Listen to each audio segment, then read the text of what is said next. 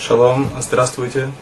Сегодня мы продолжим говорить о выжимании плодов, что является производной от млехедаш, от запрета молотить в субботу. Мы уже говорили, что если плод принадлежит к первой категории, то есть он принадлежит к категории плодов, которые в большинстве своем предназначены для того, чтобы выжимать их, получать из них сок и тому подобное, такие как виноград или маслины, то Тура запрещает, запрещает нам выжимать сок из э, такого плода. Есть некоторые ситуации, когда разрешено выжимать из них сок.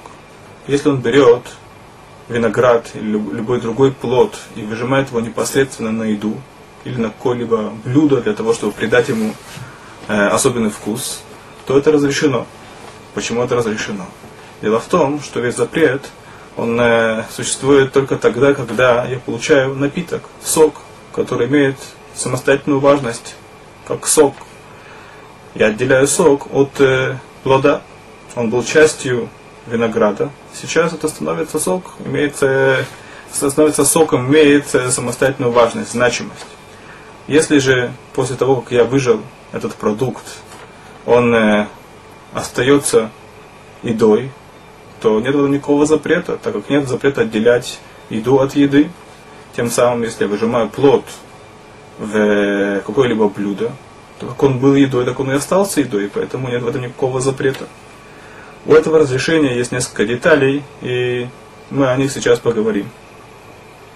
Разрешено выдавливать или выжимать плоды только непосредственно в еду. Если я хочу выжать плод в какую-либо миску или чашку для того, чтобы затем вылить его в какое-либо блюдо, то это запрещено, так как попадая в миску или в чашку, он э, получает статус напитка. А мы уже говорили, что выжимать напитки запрещено Торы, если это плод, который относится к первой категории. То же самое касается выжимания в другие напитки. Если человек берет плод и выжимает его в какой-либо другой напиток, в чай и тому подобное – то это опять же запрещено, так как э, в такой ситуации выжатый сок, он э, получает статус напитка. И это запрещено, поэтому, скажем, взять лимон и выжать его непосредственно в чай будет запрещено в субботу. Это попадает под э, запрет млехет Когда я выжимаю плоды, если я это делаю в субботу, я выжимаю плод непосредственно в еду или в какое-либо другое блюдо, то это можно делать только рукой. И необходимо помнить, что есть еще одно условие, что выжимаемый продукт, скажем, сок или напиток, он должен стать частью этого блюда, то есть впитаться в это блюдо, или по меньшей мере, даже если не становится его непосредственной частью, должен улучшить вкус этого блюда. Если же он а, остается сам по себе независимым, то опять же есть статус напитка, и нельзя делать это в субботу. Как поступать в такой ситуации? Человек берет лимон и выжимает его на кусочек рафинада. Он имеет целью в дальнейшем взять кусочек рафинада и бросить его в чай.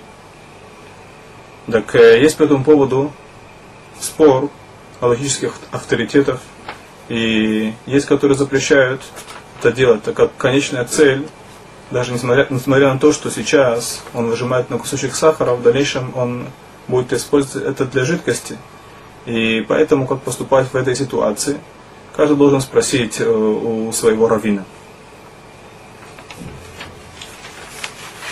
То, что касается сока или жидкости, которая вышла сам по себе, скажем, э, плод был треснут или он лопнул, так э, мудрецы запретили пользоваться этим соком до конца субботы.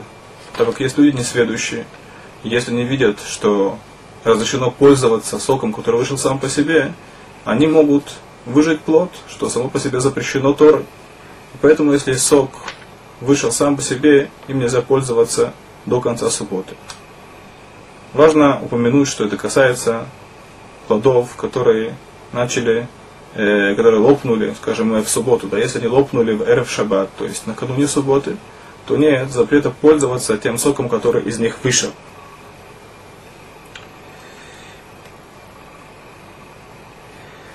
Важно сказать, э, что этот запрет относится только к тем плодам, которые относятся к первой категории, о которых мы говорили на предыдущем занятии. То есть плоды, которые запрещено выжимать в субботу Торой, такие как виноград или маслины.